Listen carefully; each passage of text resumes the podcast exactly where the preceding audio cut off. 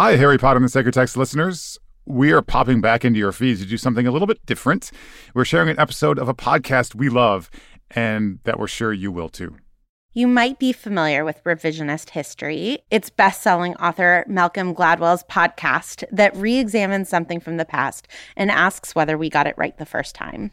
This season, Malcolm's obsessed with experiments natural experiments, scientific experiments, and a little thing he calls magic wand experiments. In the preview you're about to hear, Malcolm tells the story of how his parents and their friends sponsored Vietnamese refugees in the aftermath of the Vietnam War, and how that experience went on to shape Malcolm and his brother. His mother and her friends reflect on a Bible verse from Matthew chapter 25. For I was hungry, and you gave me food. I was thirsty, and you gave me something to drink. And they share how this verse guided their volunteer work. Malcolm wonders why more of our refugee policies are not guided by the biblical example of the Good Samaritan and the value of kindness. Okay, so here's the preview. We hope you enjoy it. You can hear the full episode and more from Revisionist History wherever you get your podcasts. Can we go around the table and everyone just say their name? Starting with you, Doris. Doris White from Alma, Alma United. Ian Rankin from Knox Presbyterian. Joan Karstens, Gale Presbyterian Church in Elmira. And I'm Linda Rankin, married to Ian Rankin. I'm Joyce Gladwell, and unfortunately, my husband is no longer living, but he was very active. And we are from Elmira in Gale Church. I went home to Canada to visit my mother a while back, and I asked her to invite a group of her friends over. So she did. They all showed up on a March afternoon three school teachers, a flight attendant, a family therapist, all somewhere between their late 70s and early 90s, all long retired. They sat drinking my mother's tea around her dining room table and tried to remember the time three strangers arrived in our little town in southern Ontario. You know the famous story about my father picking people up, in, or oh, did I make this up? And driving so quickly from the airport that they were terrified by the time they arrived. oh, he was he was a man of a heavy foot. With this crazed Englishman taking him down the highway at 100 miles an hour. We were talking about December 1979 when my brothers and I were teenagers, too young at the time to truly understand acts of kindness and how they work. I think people stepped up when they felt there was something that they could do, and that's why, to go back to your other question, who helped? A whole bunch of people Yeah, helped. It wasn't just, And they came up because they felt, oh, I can do or that. they had this, they could Yeah. donate. They had... My name is Malcolm Gladwell. You're listening to Revisionist History, my podcast about things overlooked and misunderstood. This episode is about the time my parents and a group of their friends agreed to sponsor three refugees from Vietnam. A teenager named Vaughn, his older brother Kang, and a young woman named Lilan. Three strangers who showed up on our doorstep one day.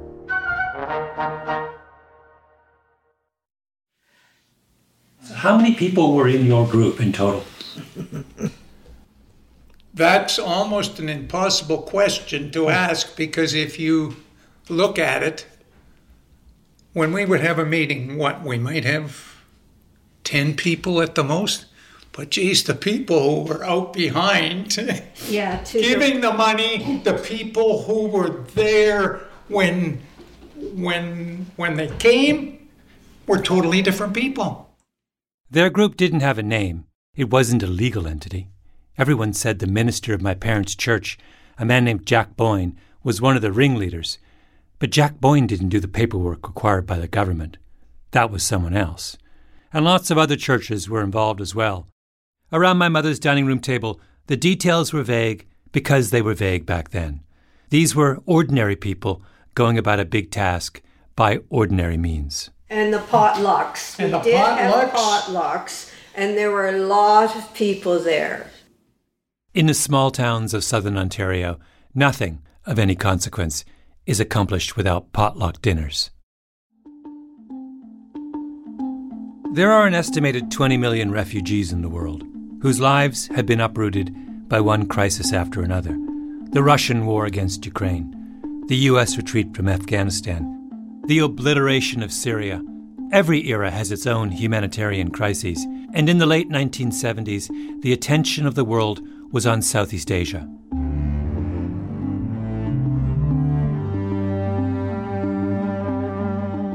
After the end of the Vietnam War, when the communists took over what had been South Vietnam, the new government turned on the country's ethnic Chinese.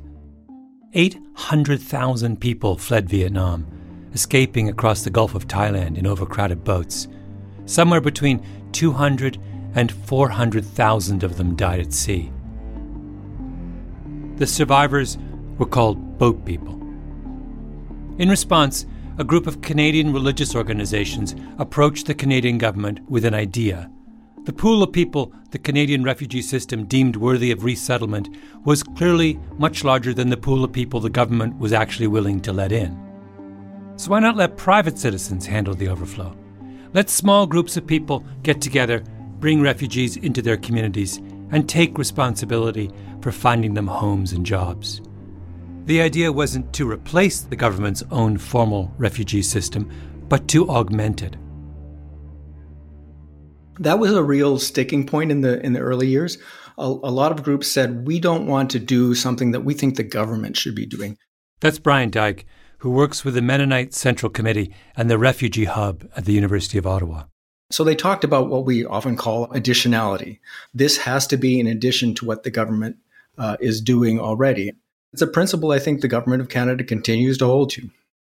The result is that in recent years, the number of refugees who come to Canada with private support dwarfs the number who come in through official channels. And Canada currently resettles more refugees on a per capita basis than almost any other country in the world. The Vietnamese refugees who came to my hometown, Kang, Van, and Lilan, were boat people. In 1979, they were all in a camp on a tiny island off the coast of Malaysia. This is about one kilometer square and uh, about 40,000 Vietnamese refugees uh, live in that island. So very small. That's Von Huynh remembering the story. How long were you in that camp? Uh, I stayed in that camp for 10 months, from January until October. Then, in the fall, they got word. They'd been accepted to Canada through the private route, sponsored by the Rankins, Doris White, Joan Karstens, and my parents, and all the others who came to the potluck dinners in our little town in southern Ontario. Tell me about arriving in Canada. What was that like? Happy, uh, sad, uh, lonely, and worry. Uh, uh, happy because um, I have uh, a country to accept me. So they they open the door and accept the refugee, and I can start a new life, uh, freedom. So I don't have to worry about my past in Vietnam or live in, in the camp. Uh, sad because uh, I still help uh, my father and my other brothers and two sisters. They are in Vietnam. Happy, sad, lonely, and worry. I remember Vaughn and his brother from that year. They ended up at my high school, walking the halls in clothes they had been given for the unimaginably cold Canadian winter. Both of them thin and quiet, trying to get an education in a language they had only started learning a few months before. Kang and Vaughn ended up going to one of the best universities in Canada, got good jobs. Their friend Lilan, meanwhile, met another Vietnamese refugee while playing musical chairs at an event organized by one of the sponsoring churches. The two got married, had children, who grew up Canadian. I think one of the most fondest memories we have with our mom was just a trip that we took with her to Ottawa. That's Lilan's son, David Ha, who teaches at the University of Waterloo. So back in 2012, we went to celebrate Canada Day with her and, and uh, just as a family, and she never stopped talking about that trip. So year after year, she would just say, "Hey, do you remember that time when we visited the capital just to enjoy the fireworks and just to just to be with others that are just proud to be with Canada?" I'm sharing all this not just because it's an immigration story with a happy ending. This is a certain kind of story, a kind that I think we too often overlook.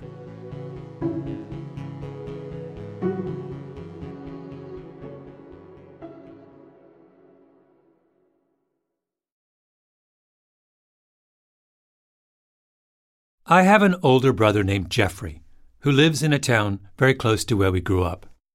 In case you're wondering, my brother and I are very different. I like to talk about how to fix things. He actually fixes things.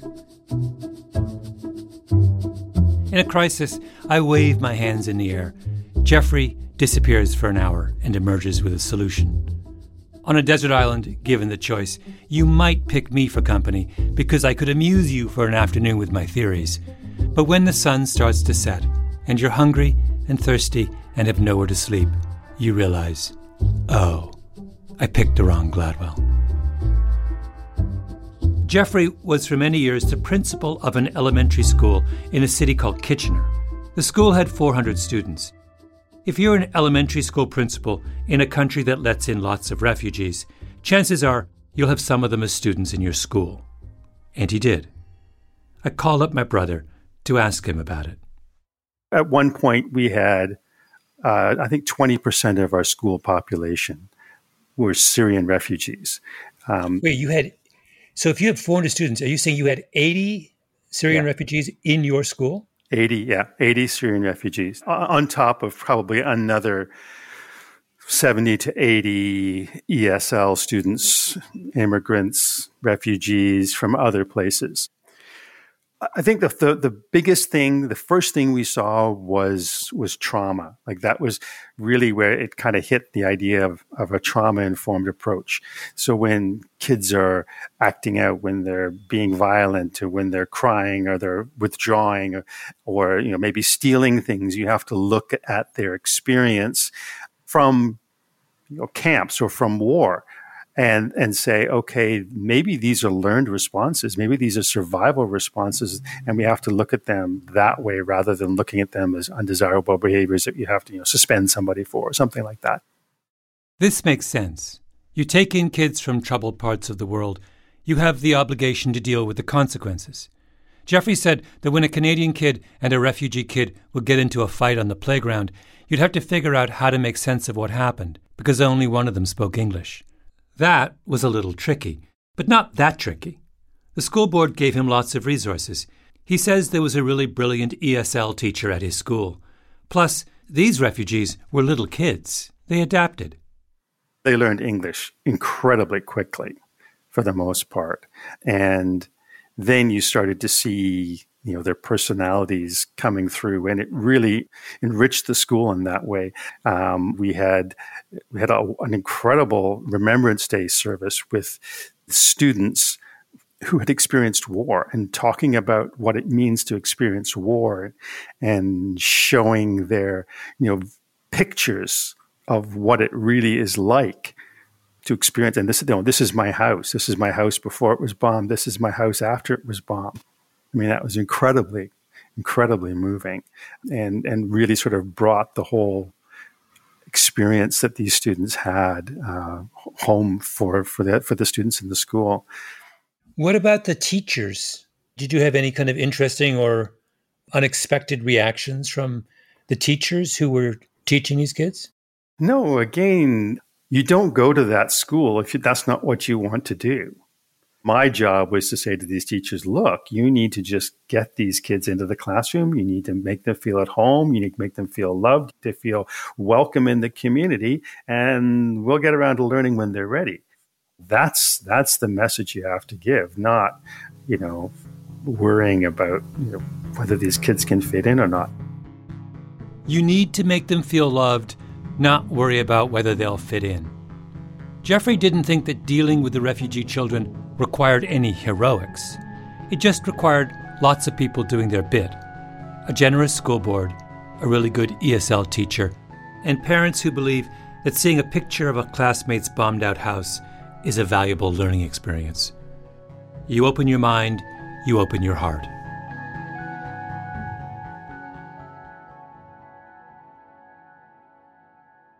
Once you start looking for this pattern of many small acts of kindness adding up to a lot, you start to see it in all kinds of places.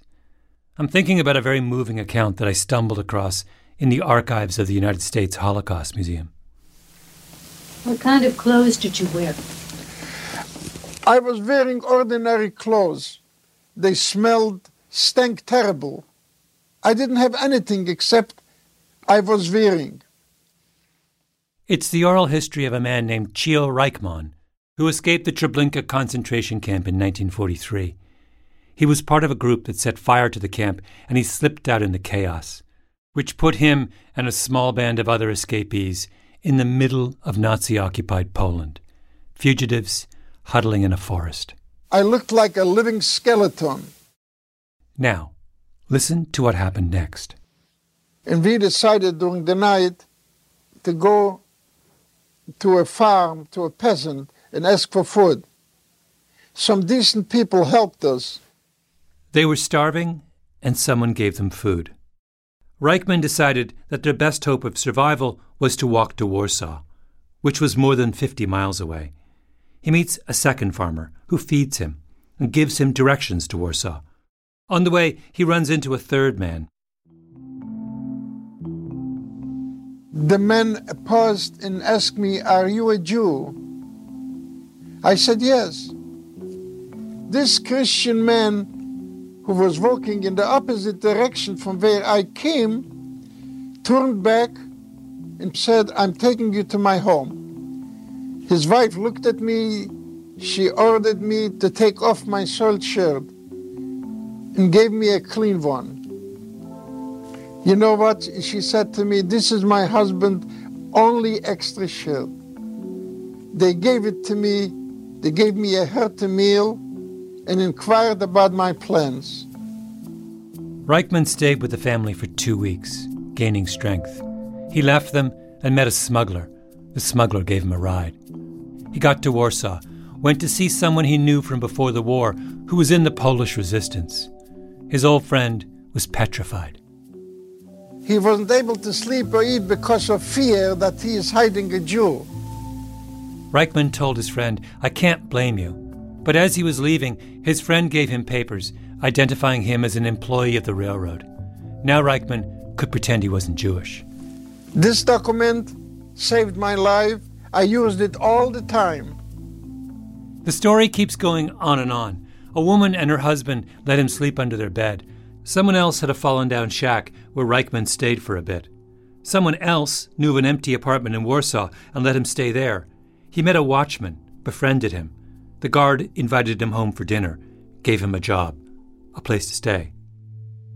It was winter, freezing cold, the final days of the war. Warsaw was in chaos. Rajchman was huddled with a group of people in an abandoned building. We almost did not survive. We were hungry, cold, despondent. But one night a man discovered our hiding place. The man asked them, Are you hungry? He took them to a warehouse and opened the door. And we carried off a couple of hundred pounds of food and clothes that lasted us until the day of liberation.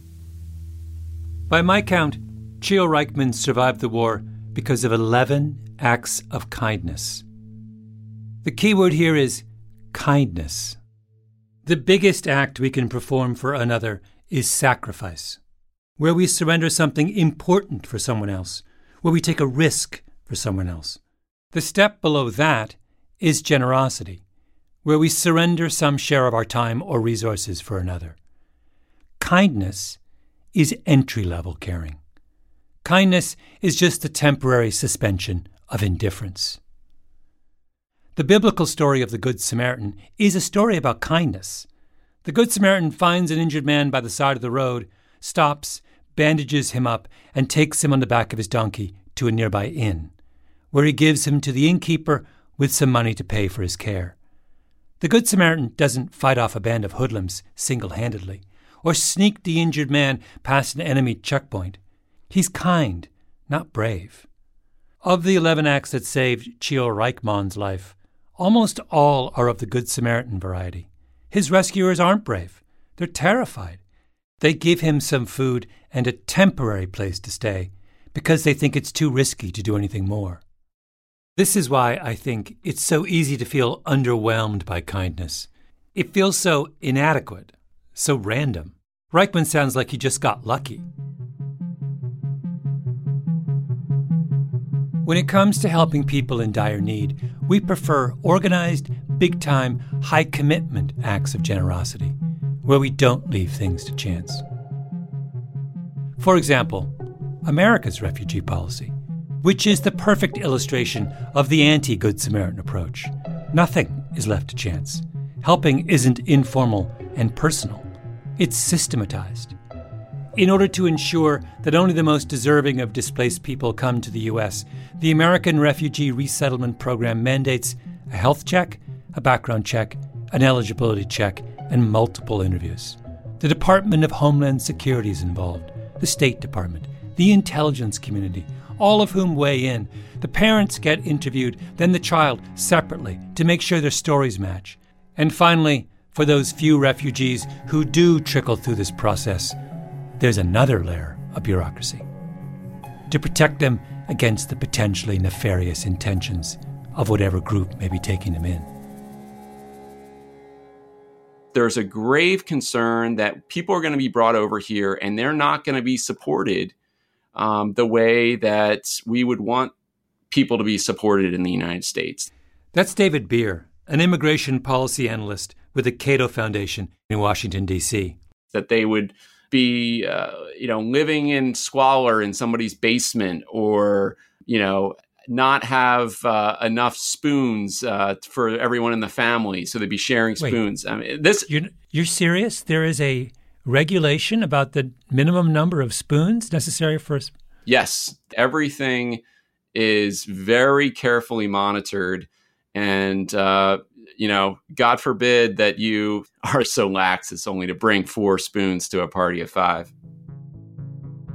You can do things that way and tie yourself in knots and end up barely letting in any refugees at all.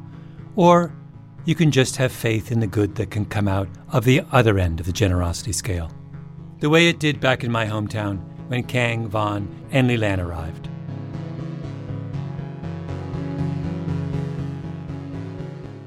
Someone with a big house and lots of empty bedrooms took the three of them in for a few weeks. An apartment was found for them in Elmira, a little town where I grew up. Leland said she wanted to get a job, so Joan got her a job at a local clothing factory. Everyone, including my own family, took turns in the early years inviting them over for dinner. Was that sacrifice? Please. My father had an endless stream of grad students from overseas who were always coming over for dinner on the weekends. It was just to have the people around her, like your parents, uh, like Graham and Joyce, um, just to kind of welcome her in and to, to bring her to community events and help her learn the language and things like that. That's David Ha again, remembering what all those invitations meant to his mother. For me, it was neat just to hear stories from my mom of just the small things, those mundane things that really stood out to her that I don't think people would normally even talk about. Little things, mundane things, not big things. But remember the lesson of Chio Rajchman. Lots of people doing little things can very quickly add up to a lot. When Kang and Vaughn were finishing high school, my mom remembers that the guidance counselor called my dad. And he said, What are you doing with these boys?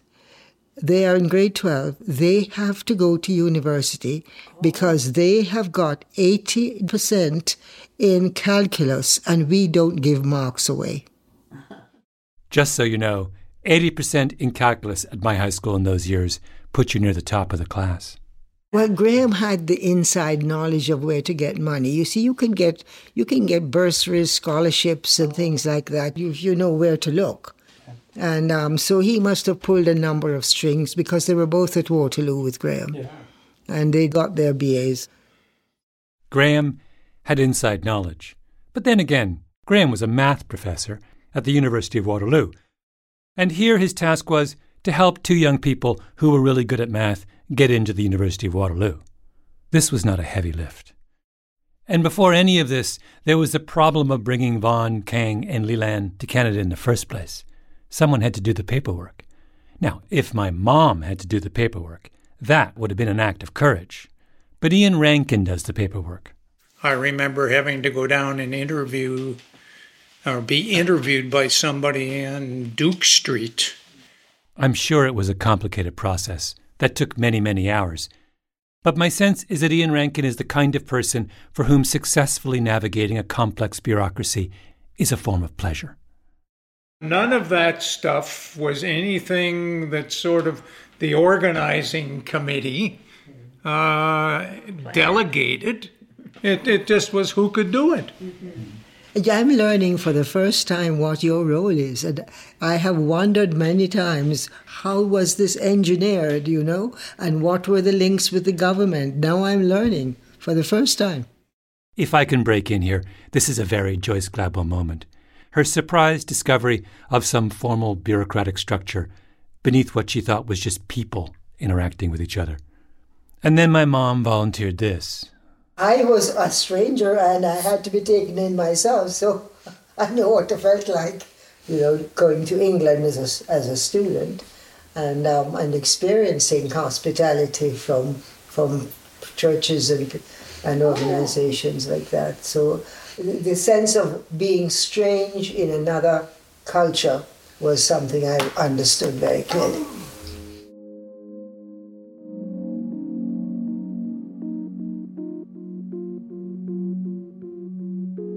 My mother came from Jamaica to England in the 1950s. An unfamiliar place, a new culture. That phrase she used, I was a stranger and I had to be taken in myself, is a reference to a Bible verse that everyone around that table knew very well. Matthew 25, verse 35. For I was hungry, and you gave me food. I was thirsty, and you gave me something to drink. I was a stranger, and you welcomed me.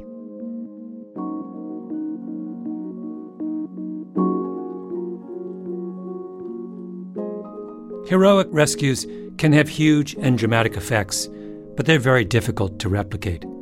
The group around my mother's dining room table were non heroic rescuers, and there is nothing they did that couldn't be done by any like minded group of ordinary people. So we give credit to those people, Jack Boyd and Graham.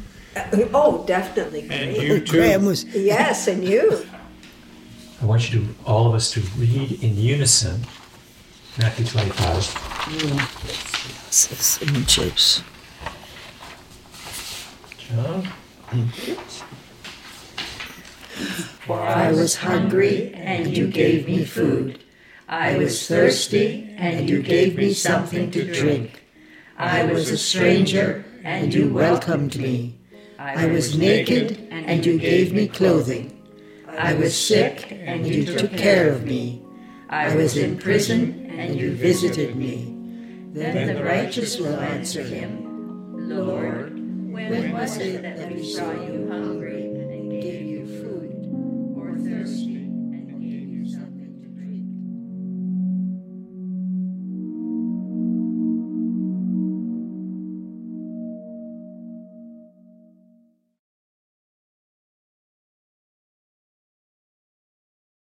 Tell me the story about that girl. Do you remember? Oh, yeah. Um, I don't know if I can tell that story and hold it together. When my brother Jeffrey was principal of the elementary school in Kitchener, one of his youngest students, a Syrian refugee, was inconsolable. Yeah, she was this little girl came in to kindergarten and she came in on the first day and she was just wailing, like just wailing like crazy. And the parents didn't seem to know what to do with her because like they they were just at a loss what's going on. Don't, we don't understand. And we did as we do with any ch- child who's crying in kindergarten we work with the parent. We'll look after your child. It's okay. So we give them encouragement. Um, and usually they come in five minutes later they stop crying and they're fine. Except that didn't happen with her. She just kept wailing, and it was it was heart heart wrenching. So we went into class, and my ESL teacher was there, Tracy, and and I just said, "Look, just hold her." And so she held her on her lap, and and, and she was still just crying. And I and I thought, okay, what am I going to do? So I just knelt down in front of her and and I just started to hum. Uh, and I was humming. Mm-hmm. That that the universal lullaby. And she stopped. She stopped crying. And She was looking at me, just just looking right through me. She stopped. She got off Tracy's lap. She took my hand and she didn't let go for an hour.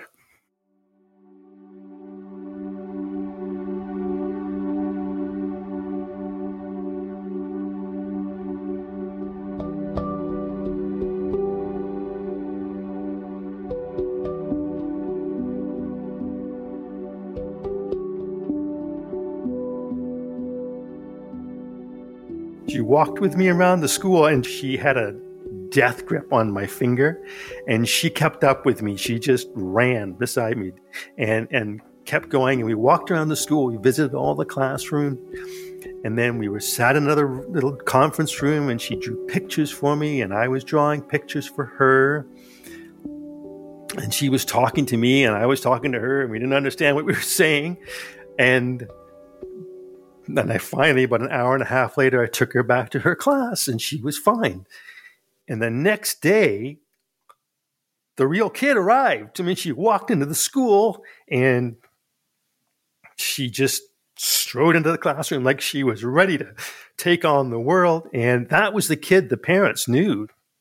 Every time I was in the primary hall in that kindergarten hall, and I went there a lot, just wandering around she would be looking at the door. And if I came into the classroom, she would launch herself across the room and give me a hug every time for the rest of the year. Our parents and their friends opened their hearts to three refugees in need. My brother witnessed that act and then, 45 years later, opens his heart to another in need. Kindness leads to kindness working with that child and seeing what you can do when you show love and support and welcome to somebody and and yeah that that that that to me was i mean the pinnacle of my career i think. In many ways i i'll never forget her. I was a stranger and you welcomed me. Yeah